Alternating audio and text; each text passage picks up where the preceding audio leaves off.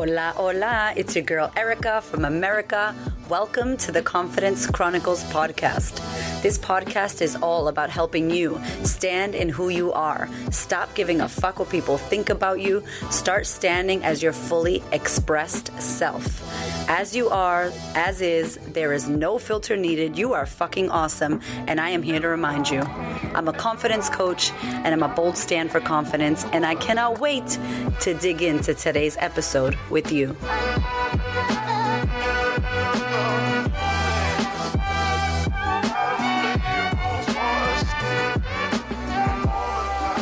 Hello, my love. Welcome to the Confidence Feels Like Shit audiobook sneak peek series.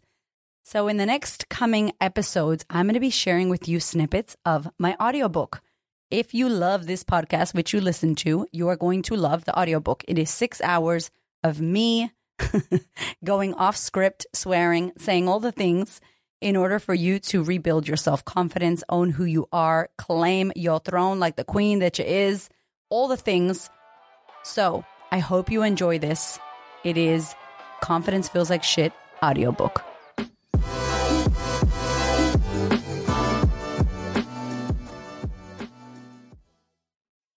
Chapter 5 Confidence as a Practice. By now, you're probably starting to realize that being confident is not at all what you thought it might be, huh? Confidence isn't a beautiful woman with shiny red lips and stilettos walking across the room with all eyes on her.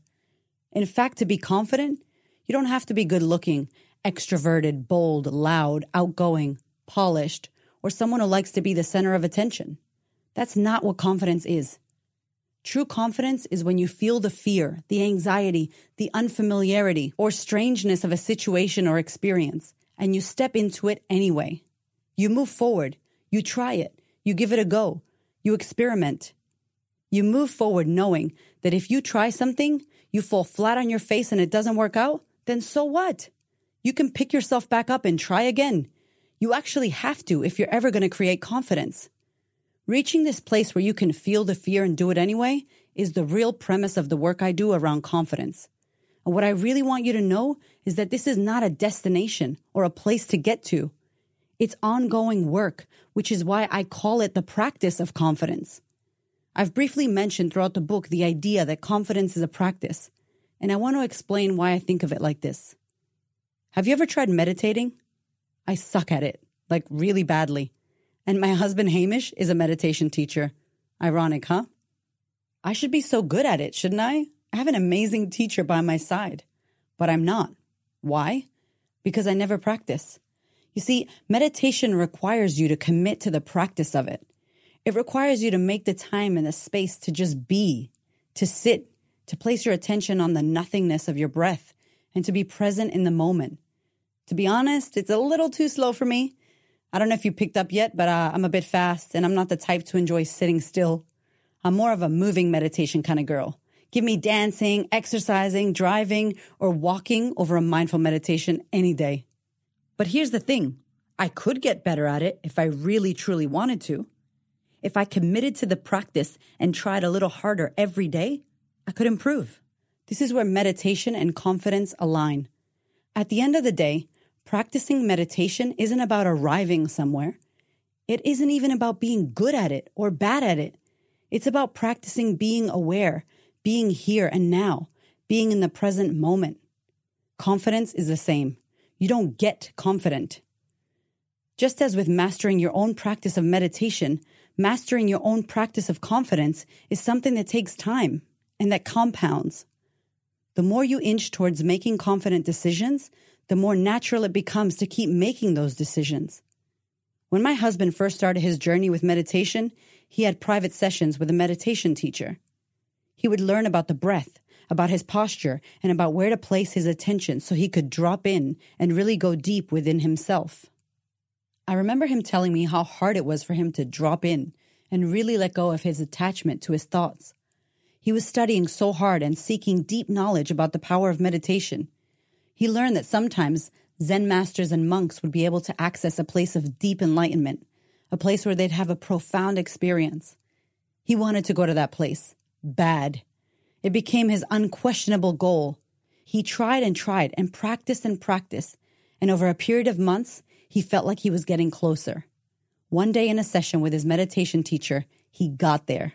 He arrived, the place he had desired to access for so long, and he had finally done it. He reached the place of profound depth. And the moment that the thought popped into his head, this is it! I'm here! He instantly dropped right out. This feeling was gone and the enlightenment vanished into thin air. He tried for months and months after that to get there again, but he never did. And after a while, he realized that the practice of meditation was never about getting anywhere anyway. It wasn't about reaching a certain level of enlightenment or mastering a certain experience. It was about the commitment he had to practice all along.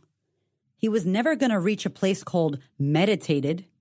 Instead, he grows better at his practice of meditation every day. Confidence is exactly the same. You are never going to reach a place called confidence, but you can grow your ability to create confidence by practicing it every day. That's why I call it a practice. It's something you need to commit to daily, hourly, sometimes even moment to moment. There is no final destination. Instead, there's a freedom and lightness that comes with living your life for you and knowing that with every difficult moment or experience that you move through, you're growing stronger and deeper in your practice of confidence. The more you commit to this practice, the better you get at it, but you never arrive. There is always room for the up leveling. The definition of practice. Noun.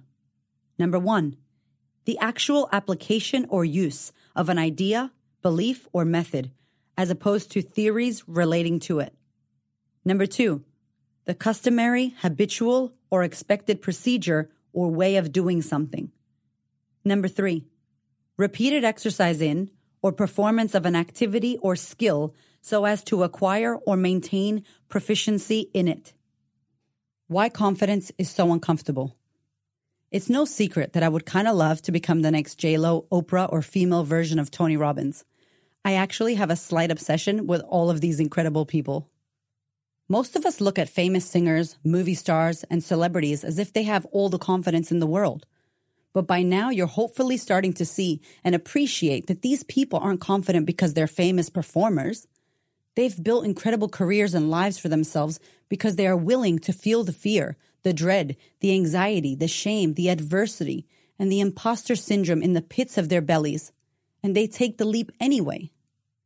Amazing things don't happen to them. They go out there, grab life by the horns, and they make shit happen for themselves. And they commit to the practice of confidence and taking risks every single day. I mean, do you think it was easy for Oprah to become the woman she is today? She had to move through so much trauma from her past. She had to overcome the racist and sexist people who told her she wouldn't make it. She had to fight to be recognized, and she had to continuously show up for herself along her entire career. She never gave up on herself, and she used her resilience and her ability to overcome adversity. She struggled. She fell many times, often publicly. Yet there she is, standing strong, changing the world with her vision, her mission, and her purpose. The reason why she and many others you look up to are winning at life is because they went for it. They pushed themselves to a new and uncomfortable limit. They try new things. They set the bar even higher. They step outside their comfort zones on the daily and they experiment and fail on the world stage with all eyes on them. Do you think Jennifer Lopez is not shitting her pants the day she releases a new album? And when her new music fails to set the charts on fire, do you think she's not devastated? Of course she is. But does she let that experience, or God forbid, that failure, stop her from trying again? Nope, not a chance. And that's what the practice of confidence is really about. Think about it. The very act of you being confident is you deciding to show up and do something out there, next level, scary, or nerve wracking and important. Most of the time, your call to confidence comes when you're extremely nervous or unsure. The entire time, you're likely to be feeling worried, scared, uncomfortable, or dumb, or sitting in self doubt about how it's going to go. This is because you don't actually feel confident when you're practicing confidence you're actually moving through some of the most uncomfortable emotions when you're on the way to building confidence. Keep in mind that confidence is an emotion, and as you've already learned in chapter 3, emotions are generated based on the thoughts that you're thinking. When you're doing something scary, new, or exciting, your thoughts are usually racing and future focused, but you don't have to listen to them. Instead, when you're willing to experience these difficult and uncomfortable emotions, that's when you access the tools that lead to confidence. It's not easy, but it will be worth it, as experiencing these emotions can and will only help you become stronger and more resilient. I want to share an example about a goal I have personally that makes me shit myself with fear. Like literally, I get nervous butterflies in my stomach just thinking about it. I've always wanted to do a TED talk. Oh my God, I get so nervous even just thinking about it. I'm sweating as I say this. Why does it make me shake?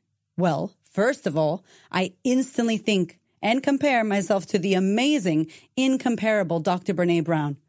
Her incredible talk on vulnerability raised the bar high.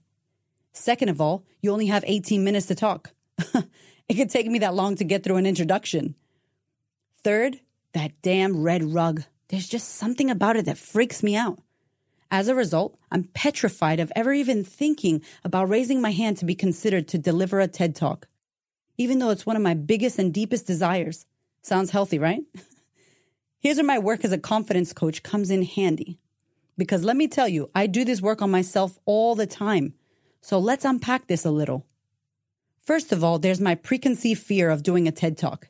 If I hold on to this fear, it's going to keep me from even applying. It will definitely stand in my way of attracting this opportunity, so therefore, presenting on the TED stage would probably never happen.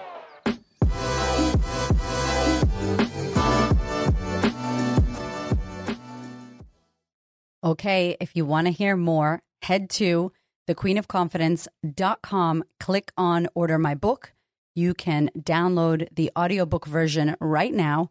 It also comes with an accompanying PDF. So you've got literally the notes that are inside of the book in this free PDF. You've got the practice of confidence. You can write, you can print it, you can get to working on creating your confidence now. It is also available on Audible if you use Audible, or you can head to the website, queenofconfidence.com click on order book and you can listen to the audiobook. Thank you so much for listening. I so appreciate your ears, your time, your energy, and your attention. Please do me a favor and head over to Apple iTunes, subscribe so that you don't miss an episode. Share this episode with a sister who you know needs to hear it. And if you feel called to, leave me a review. I'd love to know what you think about the podcast. I'd love to know how this information is helping you change your world. Thank you so much for being here. I know that there are many podcasts you could listen to, and I really appreciate you listening to mine. Have a gorgeous week, honey.